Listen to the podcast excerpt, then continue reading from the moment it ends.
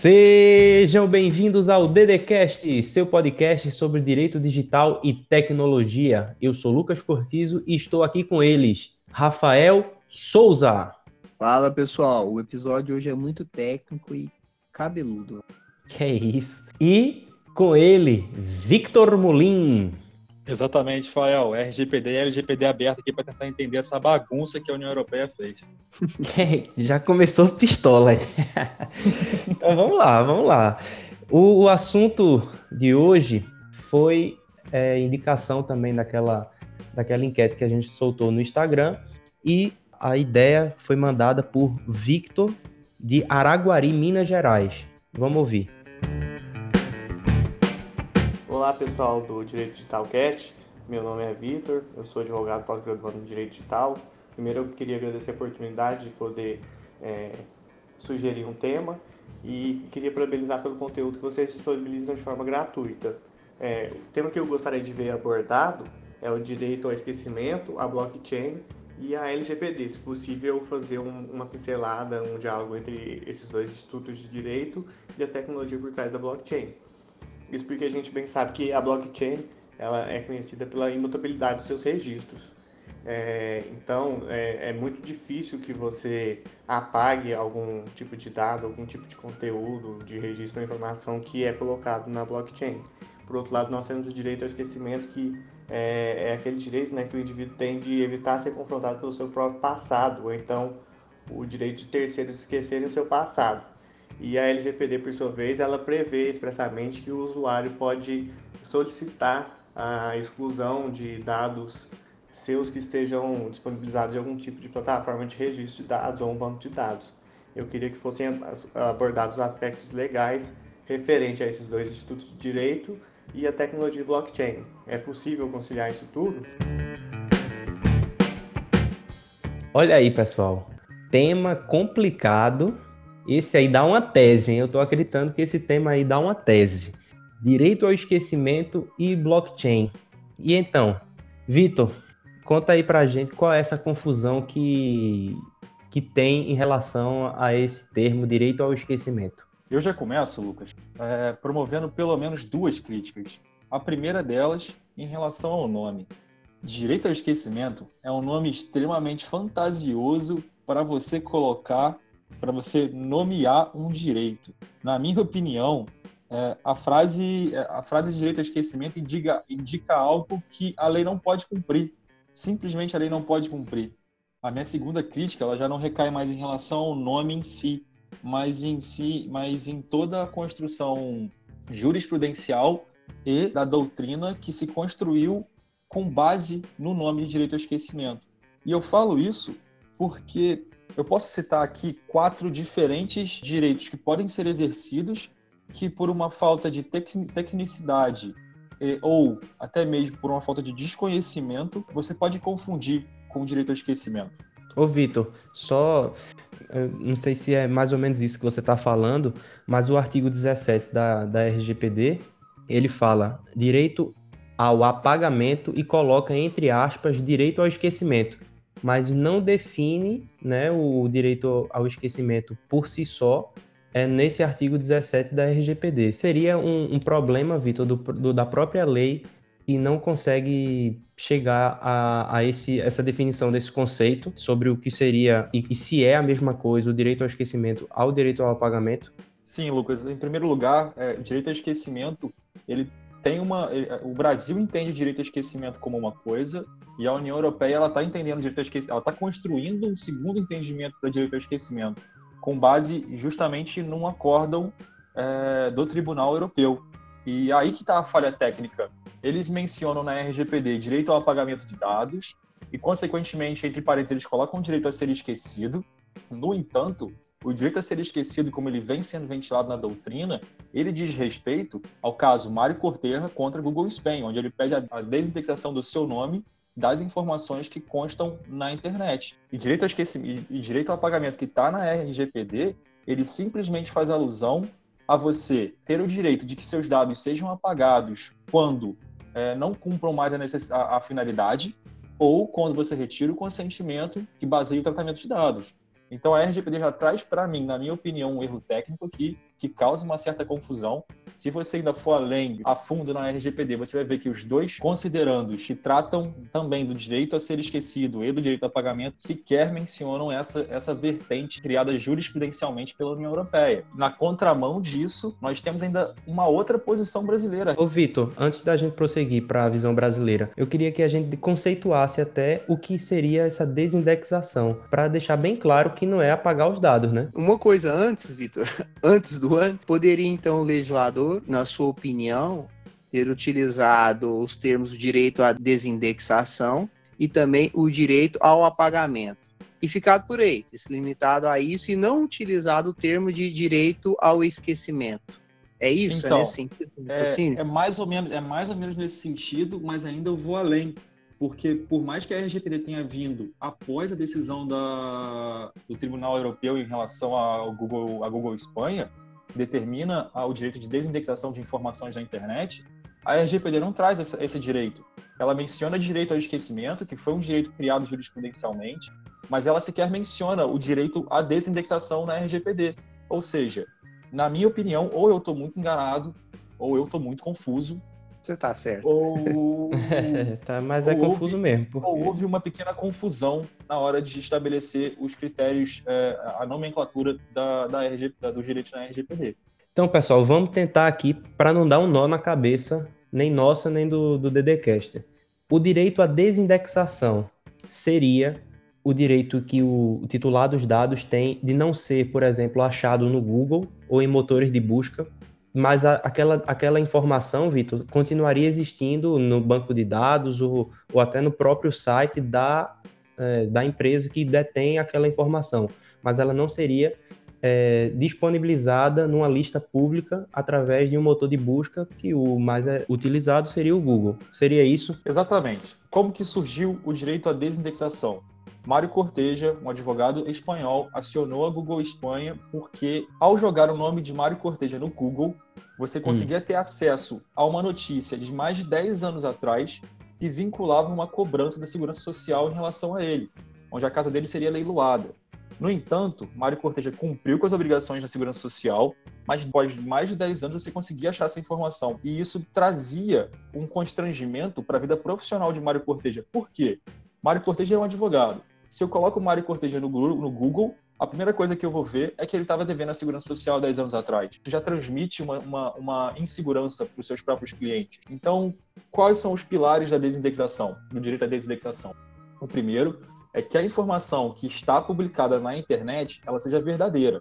O segundo é que essa informação já não cumpra mais qualquer tipo de interesse público, para que as pessoas tenham que ter acesso a essa informação. E o terceiro requisito é que essa informação ela cause certo constrangimento ou para a imagem, ou para a honra, ou para a privacidade da pessoa, do requerente. Tá bom, Vitor. Mas e um político que cometeu algum crime, foi julgado por corrupção, um político safadão, tem direito à desindexação da notícia que venha porventura aí prejudicar a imagem dele?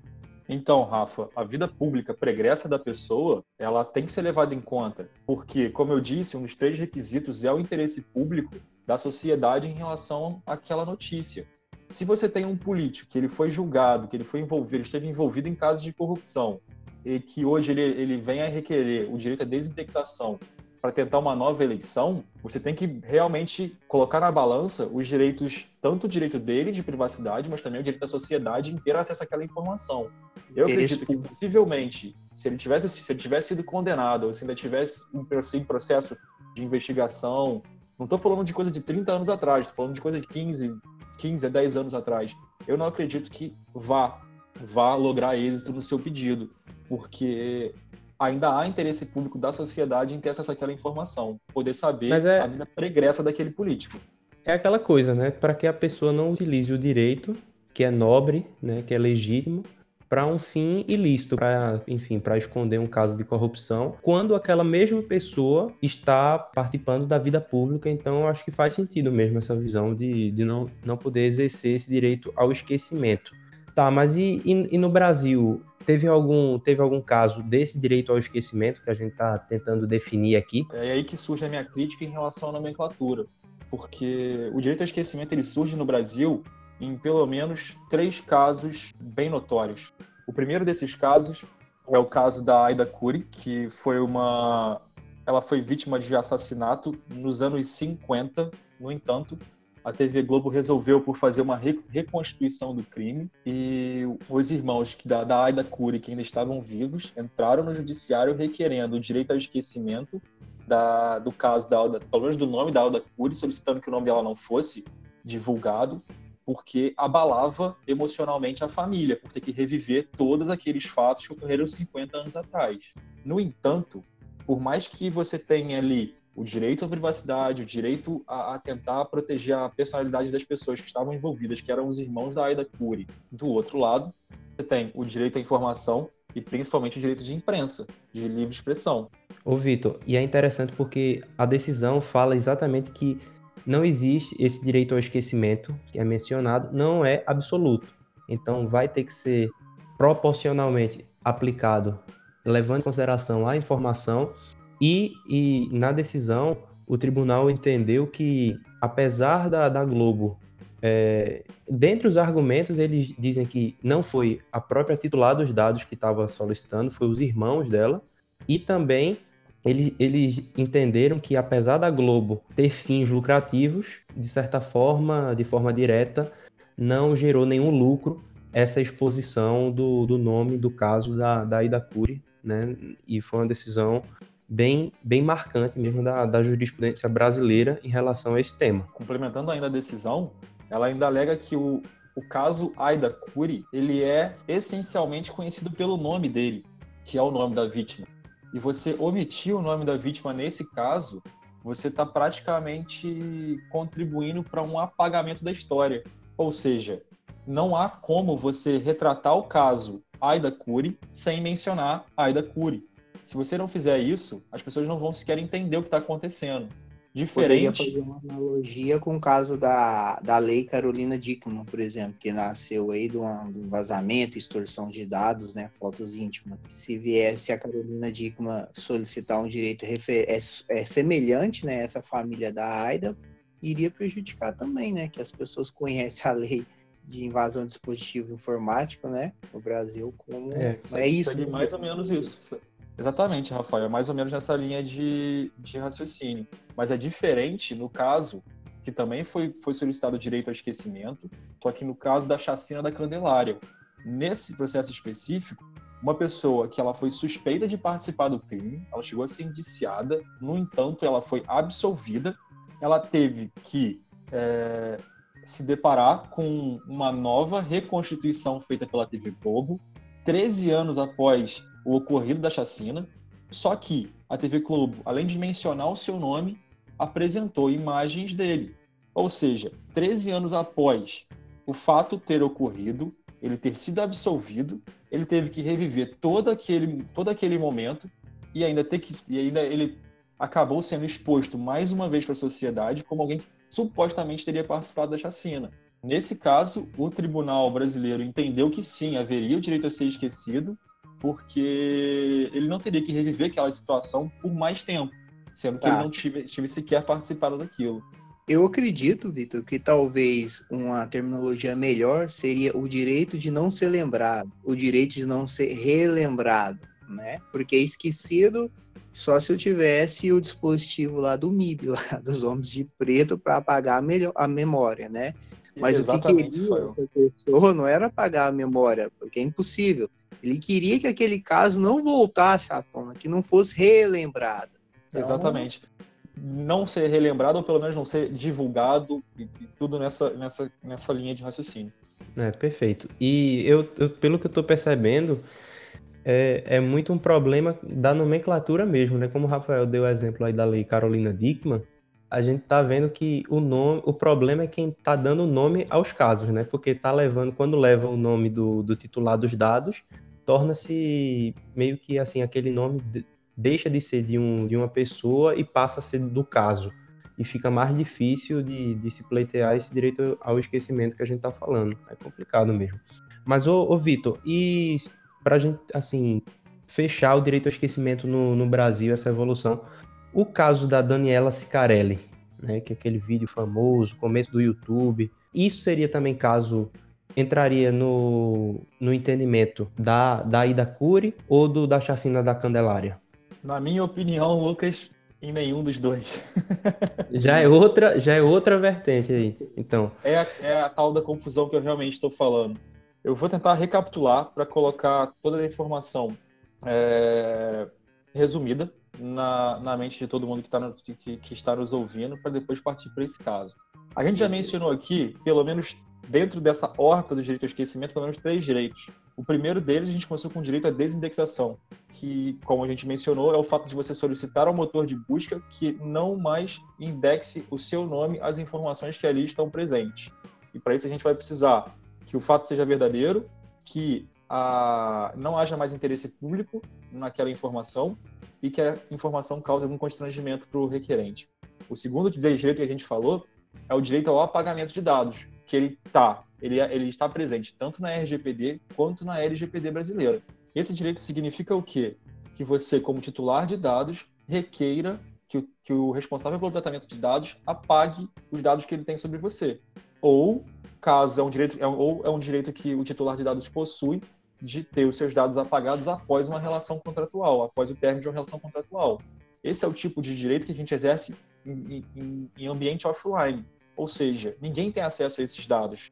É simplesmente é, você não permitindo mais que um responsável trate os seus dados ou tenha os seus dados em poder dele. O outro direito que a gente abordou, que é o caso brasileiro, ele vem um pouco diferente. As informações são verdadeiras, causam um certo constrangimento ainda para a pessoa. De certa forma, a informação não tem tanto ainda valor ou interesse público, mas o maior diferencial é que você solicita ao judiciário. E o judiciário vai determinar o apagamento da informação ou a não divulgação da mesma. Diferente da desindexação, que não apaga informação nenhuma. E você requer diretamente o tratamento, o responsável pelo tratamento de dados.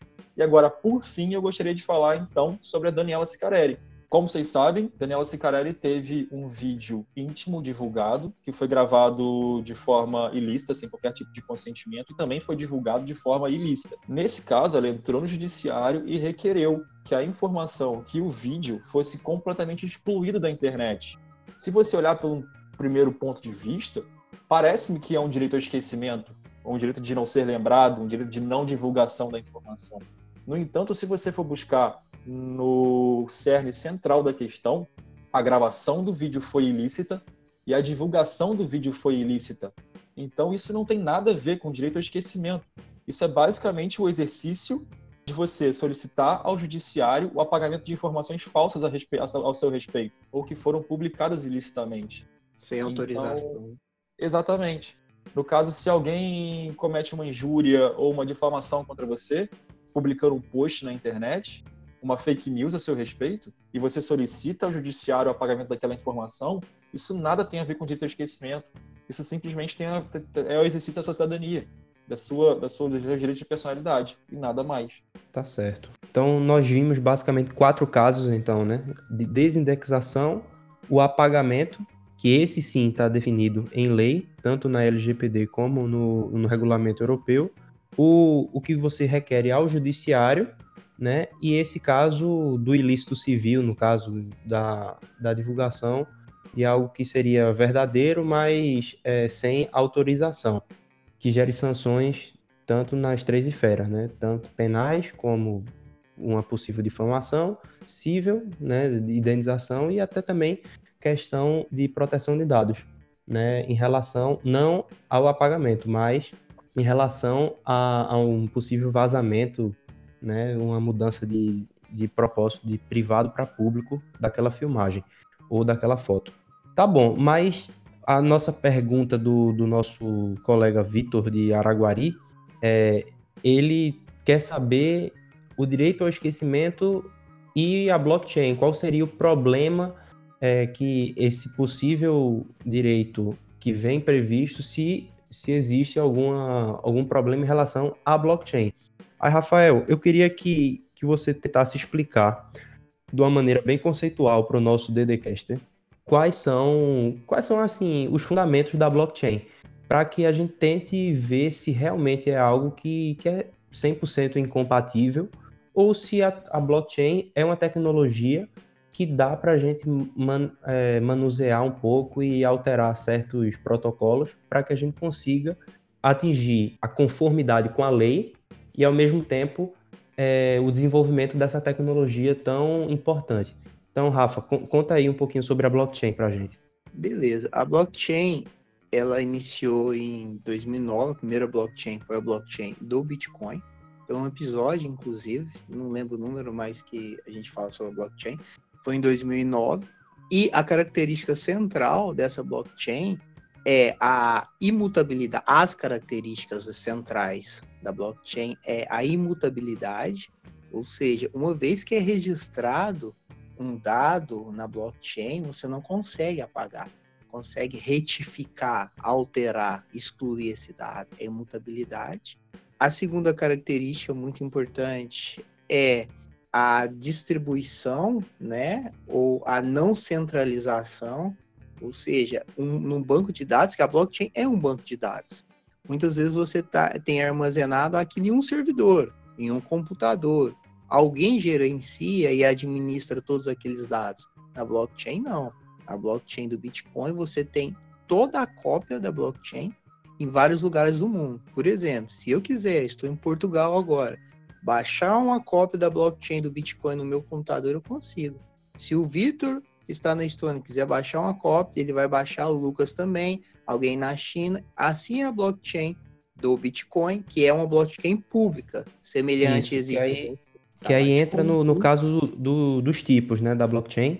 Que, e você falou no, no episódio número 8, para quem quiser é, ouvir um pouco mais, é blockchain para iniciantes com Rafael Souza craque no assunto. Mas o Rafa, voltando então, é, quatro, é, assim, eu consigo ver quatro características, né? Como você bem falou, descentralizada, a blockchain é, ela também é, é, atua de uma forma trans, transparente também, né? Ela é uhum. irreversível a partir do momento em que usa-se uma criptografia de alta entropia para fazer o registro, mas a blockchain é, um, é, é uma forma de registrar dados. Exato. E, e assim, quais são. Como, eu queria saber, assim, qual seria a diferença básica né, da, da pública para a permissionada, que seria o outro tipo da, da blockchain. Porque a gente sabe que a privada perde um pouco né, do, da lógica desenhada pela, pela Bitcoin. Né? Mas eu queria saber qual é a diferença entre a blockchain pública e a permissionada. Isso. A blockchain permissionada, a primeira que surgiu, iniciou, foi em 2015. Eu já disse lá que o blockchain primeiro foi em, 2009, em fevereiro de 2009. E depois, em 2015, por iniciativa da Linux Foundation, iniciar, iniciou juntamente com outras empresas, IBM, Microsoft, um consórcio. Um consórcio onde algumas empresas, alguns entes, teriam permissão para integrar essa blockchain que teria em alguma forma, alguma natureza pública, mas não pública, por isso que diz permissionada. As informações uhum. estariam ali, mas os agentes seriam aqueles que têm permissão.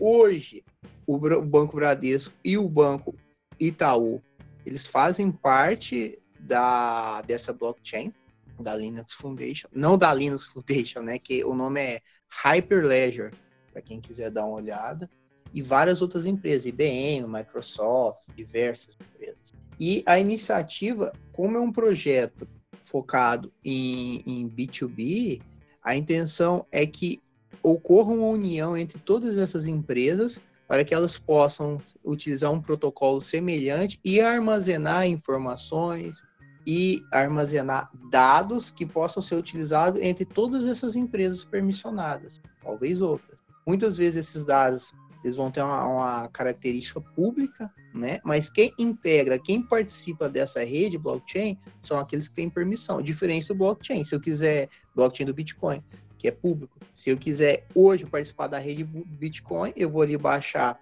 toda a, a rede, né? E se eu quiser, eu posso tentar minerar, que é participar da cadeia de bloco, e vou entrar na rede. Não precisa de autorização. Ô, ô Rafa, eu acho que um documento que me ajudou muito a entender tudo isso foi a, a guideline feita pela Autoridade de Proteção de Dados da França, a CNIL, E, e eles usam, assim, para tentar explicar esses tipos de blockchain, eles, eles ó, você tem que identificar, para você identificar os players, quem está atuando na blockchain, você tem que identificar quem faz três verbos, que seria registrar, quem é que registra, quem é que valida e quem é que pode acessar a cópia. Aí disso ele consegue ver quem são o, os players. No caso, quem registra seria o participante, quem valida seria o minerador e quem pode acessar a cópia. Aí eu acho que é isso uma das grandes diferenças da pública para a permissionada, que a permissionada ela pode, por exemplo, ter os mesmos participantes, só que o acesso a essa cópia da cadeia não seria de uma forma pública. Então, eu acho que diferenciar esses três momentos do, da, do registro seria interessante para a gente visualizar e tentar identificar não sei se você chegou a alguma conclusão sobre isso, mas se a gente está falando, como a gente está falando, estava falando do RGPD, né, da, da Lei de Proteção de Dados, seria o desafio seria quem seria o controlador na blockchain? Seria a própria blockchain um tratamento de dados? Seria algum desses players? O que é que tu acha, Rafa? É, Lucas, então, quem é o dono da blockchain? Na verdade, são os participantes. Blockchain pública, exemplo novamente do, do Bitcoin. Se a gente tiver mais de 50% das pessoas que utilizam, das empresas que utilizam a blockchain, você consegue inserir inform novas informações ali. Apagar jamais. Você consegue inserir novas informações. Por exemplo, houve um tempo que boa parte da blockchain dos usuários, dos servidores, estavam na China. Hum. Que a, a, existem as fazendas né, de mineração, são fazendas com servidores, vários servidores lá. E nessa época, para o bem da própria blockchain, que é ser distribuído, alguns servidores da própria China desligaram para diminuir, para não chegar a mais de 50%. Então, na blockchain permissionada, se mais de 50% dos agentes ali, das pessoas que inserem dados, que validam dados na blockchain, entrarem em um consenso para inserir determinado tipo de dado, elas vão conseguir. Então são esses os responsáveis. Então a blockchain ela funciona como por consenso, né? Se eu tiver mais 50% da rede, um consenso, é, aqui eu, eu posso inserir informações da, forma que eu quiser, dados, né? Da forma que o consenso da rede. Beleza. E aí, Lucas, vamos para a terceira parte. Falamos aí da permissionada, que tem uma, alguma natureza pública, né? Vamos para a blockchain privada. A blockchain privada, quem determina o que vai ali é quem controla o servidor. Porque é a, a grande diferença da blockchain privada para a blockchain pública é a centralização. Exemplo, Walmart. O Walmart tem a sua própria blockchain, onde ela é, utiliza né, para cadeia de suprimento. Tem um grande exemplo que é da manga, onde o Walmart consegue rastrear desde o produtor, desde a pessoa que planta a manga, se utilizou agrotóxicos ou não, como foi transportada, quem foi o transportador, aqueles intermediários que passaram ali, se passou por um distribuidor ou não, chega no Walmart, na a forma de conservação desse, dessa fruta, até a gôndola, até o momento em que o cliente chega e paga. Tudo isso é registrado numa blockchain. Mas aí, inserir uma informação aí vai depender totalmente do Walmart, já que ela é centralizada. Existe uma cópia só, ou algumas, né? Em alguns servidores do Walmart. Percebe a diferença entre a pública e, e a privada? Né? Na privada depende do Walmart. O Walmart vai colocar o que ele quiser lá. E na Eu pública... acho que. Hum, hum. Diz. Na pública. Na pública vai depender de, do consenso da rede. Se mais 50% tiver certo. o consenso. É, eu acho que vale a pena. Vale a pena, como a gente está falando, tentando é, fazer um, um, link entre dois assuntos, é, dois mundos diferentes, né? Que seria é, o, o RGPD, a, a LGPD de, e assim que a gente já viu que não não o direito ao esquecimento é, da maneira que que a gente tem falado, mas o direito mais ao apagamento e à blockchain. Exato. Mas eu acho que a gente vale vale aqui a gente lembrar do artigo 25 do RGPD que fala sobre o privacy by design, que é, tem que ser pensado desde o do modelo que, que vai ser adotado. Então, por exemplo, nesse, nesse modelo de supply chain, por exemplo, é, faz sentido que seja utilizado uma blockchain privada, né? Uhum. né? Porque o bom da blockchain é que ela é mutável. Então, você vai conseguir adequar essa blockchain através da própria alteração, que é isso que a gente queria, eu queria até entrar aqui, é, quais seriam as soluções para você tornar essa blockchain menos exposta da maneira que foi pensada na Bitcoin. Que a gente, porque como eu pelo menos penso que a blockchain é muito flexível, eu acho que tem como levar essa blockchain para outros setores, não ficar apenas em criptomoedas, entendeu? Então, eu acho que, que valeria a pena a gente pensar em formas de é, se seria possível, por exemplo, anonimizar os dados dentro da blockchain. Quais seriam as técnicas, Rafa, para a gente tentar compatibilizar essa blockchain aos vários usos possíveis, entendeu? Existe já uma blockchain que é a blockchain do Ethereum. É a segunda é a segunda maior blockchain, a primeira é o Bitcoin, depois o Ethereum. E essa blockchain utiliza uhum. uma outra moeda chamada Ether, que é uma criptomoeda Ether, mas todo mundo chama de, de Ethereum, Ethereum. Nessa blockchain, Lucas, o Bitcoin, a blockchain do Bitcoin, foi para fazer meio de pagamento, sistema de pagamento. Do Ethereum, você consegue rodar aplicações, inserir documentação. Na Bitcoin, você insere, insere assinaturas, insere hash, código de computador. Lá no do Ethereum, você insere os códigos, insere hash, insere documento, roda a aplicação. Ela também é distribuída igual o Bitcoin em várias partes do mundo. Vai. E aí vai depender, e é como você falou do, do Privacy by Design, vai depender daquele autor, daquela pessoa, é uma blockchain pública, né? Daquela pessoa que participa e o que é que ela insere na rede do Ethereum, né? Então, os agentes, as pessoas que utilizam aplicações ali que vêm a utilizar a Ethereum, a rede Ethereum, ela precisa de ter essa preocupação para não incluir uma informação ali privada, confidencial, algo que venha futuramente a prejudicar a prejudicar alguma pessoa, alguma empresa, algum, algum organismo. Porque como é uma blockchain pública também do Ethereum, uma vez inserido, é impossível de ser apagado. Diferente da Sim. blockchain privada. A blockchain privada, o Walmart, inseriu alguma informação lá e ele não vai conseguir apagar, né? Porque a blockchain tem essa característica de imutabilidade, né? Mas ele consegue, às vezes, não divulgar. Na verdade, vai divulgar se ele quiser, porque está dentro do servidor do Walmart. Ela não divulga. Em Walmart não divulga. Da Ethereum não tem. Como que eu vou apagar, deixar de divulgar? Sendo que qualquer pessoa, se eu quiser, eu vou ali agora e baixo uma cópia da blockchain no Ethereum e vou ter todas as informações que ali estão. Né? Uma outra forma, e é a solução, o, Lucas, o, existe uma técnica que chama a off-chain, né? onde eu posso colocar alguns dados, inserir hashes, inserir partes dos dados que podem, que são públicos na blockchain, e as partes sensíveis eu deixo num servidor fora, um servidor centralizado, né?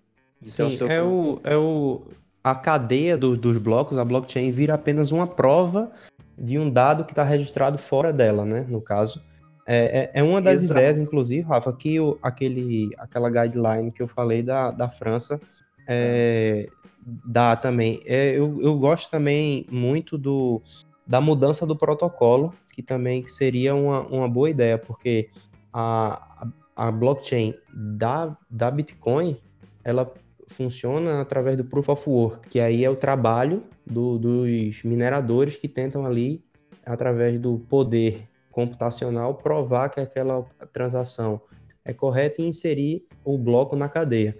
Mas o, a França dá a ideia, por exemplo, do commitment scheme, que é como se fosse um, o, a utilização de algum protocolo, como o Zero Knowledge Proof, que de maneira bem simples seria congelar os dados, através até da própria criptografia, e que quem, quem quisesse prova que aquele dado existe, mas sem revelar o, valor. É, é mais ou menos como se, é, eu já vi uns vídeos tentando explicar isso, é como se fosse um truque de mágica, em que, a, em que você prova que aquilo ali existe, só que sem revelar o valor daquele dado que você está provando. Isso, assim, é, é, algo bem técnico, é algo bem, bem informático mesmo, mas é, o, que, o que vale dessa conversa para o nosso ouvinte e para todos os outros que, que sugeriram e que pensam que realmente a blockchain seja incompatível, porque vê lá no, no, no regulamento ou na LGPD, direito ao apagamento. E quando vai estudar blockchain, diz a, o dado que é inserido na blockchain não pode ser apagado. Quando você compara esses dois, você diz é impossível compatibilizar. Mas calma, porque existem, como o Rafael falou, off-chain, né, salvar fora da cadeia. Existe é, esses é, esquemas de, de compromisso, enfim, os protocolos diferenciados e a própria criptografia, né, Rafa, que, que pode também ajudar a, a registrar o dado de uma forma é, não visível. Exato. E utilizando o hash. Se eu quiser registrar um, o meu documento, o meu CPF na blockchain do Bitcoin, eu consigo. Só que eu não vou registrar o meu CPF lá, aquela print, aquela impressão lá, por exemplo, da Receita Federal. Esse documento, eu gero um hash, que é um código. Registro esse código na blockchain. Se futuramente eu precisar provar que o meu CPF está na blockchain do Bitcoin, eu faço uma comparação entre o hash do meu documento, que está armazenado local, offline, com o hash do Bitcoin. Sim. Exemplo, senha. Quando eu entro no Facebook, o Facebook não sabe a minha senha. Mas aquela senha, aquele código que eu coloco lá, por exemplo, Rafael123, que é a minha senha, vai gerar um hash, vai gerar um código, e esse código é comparado com o código que está no servidor do Facebook. O Facebook não sabe a minha senha, o Google não sabe a minha senha. Da mesma forma, eu registro um documento, esse documento tem um código, a hash. E essa hash é comparada com a hash está armazenada no, na, na rede blockchain. Uma vez que é comparado, eu consigo provar que esse documento está registrado na blockchain. Então, vamos tentar fazer uma conclusão aqui disso tudo. Foi muito conteúdo, né? Nós vimos é, toda, toda a questão do, do problema, Vitor trouxe muito bem o problema técnico ao definir direito ao esquecimento, que isso aí não é culpa nossa, nem do Vitor que falou direito ao esquecimento, nem nossa que usamos esse termo, porque acabou sendo convencionado a falar direito ao esquecimento como um. A própria lei traz como se fosse um sinônimo, que coloca direito ao, ao apagamento e, entre aspas, direito ao esquecimento, como se fosse a mesma coisa. Então, tem a desindexação, apagamento, o apagamento através do judiciário, com implicações penais, e vimos também a dificuldade em fechar o caso em relação à blockchain, porque a blockchain que aceita a construção de várias estruturas. Mas assim, qual é a conclusão, Vitor, que você chegou disso tudo? Direito ao esquecimento e blockchain. Olha, eu não vou dar nenhuma conclusão, eu só vou dar mais ou menos o um direcionamento, porque ao longo dos últimos anos, ao longo do último ano que a gente está aqui na Europa, participei de muitos congressos e sempre quando alguém quer falar sobre blockchain, sempre vai ter o um engraçadinho que vai levantar a mão e falar assim: e direito ao esquecimento? Sempre tem. Todo congresso tem isso. Então, eu acho que a primeira coisa que a gente tem que falar, pensar, quando falar em blockchain e RGPD ou LGPD, é direito ao esquecimento só funciona quando não há mais interesse público. Se a informação que está lá tem interesse público, não adianta, você não vai apagar, porque não é esperado que você apague aquilo. Então, esse é meu único contributo com a discussão de blockchain e direito ao esquecimento e direito a pagamento e RGPD. então, eu passo para os especialistas agora. Quem é? Vocês dois.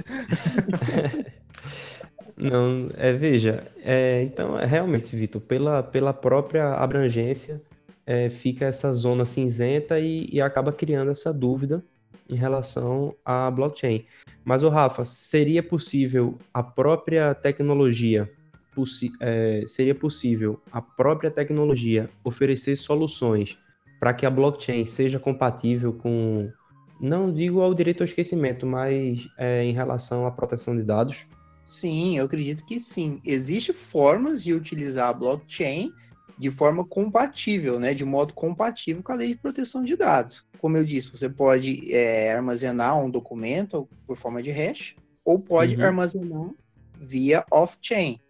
Eu, uma analogia, eu não posso vir aqui e falar, ah, o YouTube é incompatível com a lei de proteção de dados, porque eu posso colocar um vídeo lá pornográfico de alguém que não autorizou. Não é. Eu vou Perfeito. ser responsabilizado. Isso vai ser apagado. E eu vou ser responsabilizado. Mas eu posso colocar vários outros vídeos lá que não tem problema nenhum no YouTube. Da mesma forma, a blockchain. Eu posso inserir uma documentação, um documento por via de hash ou off-chain, fora da cadeia principal do blockchain. E se eu cometer o ilícito de inserir uma informação a qual eu não deveria, eu vou ser responsabilizado. Porque se for na blockchain imutável da Ethereum, você pode subir documentos, fazer upload de documentos, aplicações, então vai ser apagado. E se não for apagado, aquela pessoa que inseriu aquela informação vai ser responsabilizada. Porque não dá para ser direito de apagamento numa blockchain pública como a do Bitcoin e especialmente da Ethereum. É, eu, a conclusão que eu chego disso tudo é que a blockchain, eu acho que esse exemplo, Rafa, do YouTube foi perfeito. Porque.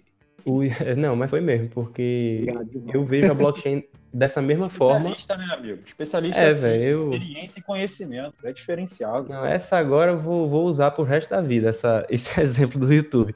Porque a blockchain também é uma plataforma. Você não pode dizer que a blockchain é um tratamento de dados, é um tratamento de dados por si só. A blockchain é apenas uma plataforma que oferece um, um, um local onde diversas operações de registro vão ser, vão acontecer. Então, é, tudo parte quando a gente fala de, de, proteção de dados. Oi, oi, Rafa. É, Diz. o blockchain é um banco de dados. A forma. Exato, é uma, é uma base de dados, exato. É uma base de dados e, e quando a gente fala em proteção de dados, a gente tem que se lembrar que qual é a base legal daquele tratamento de dados? Muitas vezes é o consentimento, mas a partir do momento em que você, como próprio titular dos dados, faz o registro em uma base de dados, em um banco de dados, é, não, não tem que se falar em consentimento e retirada de consentimento, porque não existiu, porque foi você mesmo, através de uma relação contratual, que fez aquele registro. Então, a gente tem que sempre lembrar desses conceitos, tanto é, que Vitor trouxe sobre a, a, definição do que seria direito ao esquecimento, que não é a mesma coisa que direito ao pagamento, que não é a mesma coisa que desindexação, e também tem que lembrar sempre que a blockchain é uma plataforma, é uma tecnologia e não é um tratamento de dados por si só. Beleza, pessoal? Tem algum abraço hoje? Tem mais algum abraço aí, Rafa? Haroldo da padaria? Quem, quem, é que, quem é que hoje vai receber um abraço lá em Uberlândia? Cara, eu tô com, com, com, saudade do pastelzinho, cara, ali em frente ao Supermax. Eu não conheço o nome do pessoal, mas é ali na Avenida Bom, eu, tô, eu, tô, eu, tô, um ano e meio sem ir no Brasil. Se você continuar falando de comida brasileira, eu juro que eu vou te dar uma porrada. Não, eu queria saber, ô Vitor, eu queria saber, inclusive, como é que tá a temperatura aí, porque parece branca de neve aqui. Os stories do Vitor estão tão assim, só, só vê neve. Só vê neve. Tá, tá quanto aí? Tá super agradável, tá menos dois só hoje. Dá só pra você rodar uh. e sair na rua só com dois casacos. Nossa. Que é isso, velho. Menos dois. Vai Aí ficar tá menos certo. 15 mês que vem, cara. Tá tranquilo. É melhor ficar em casa gravando o DDCast, né? Melhor. É melhor ficar tranquilo gravando o DDCast. É isso aí, pessoal. Um abraço. Beleza, pessoal. Valeu aí por hoje. E vamos aí a, nos próximos episódios. Um abraço para você e até a próxima.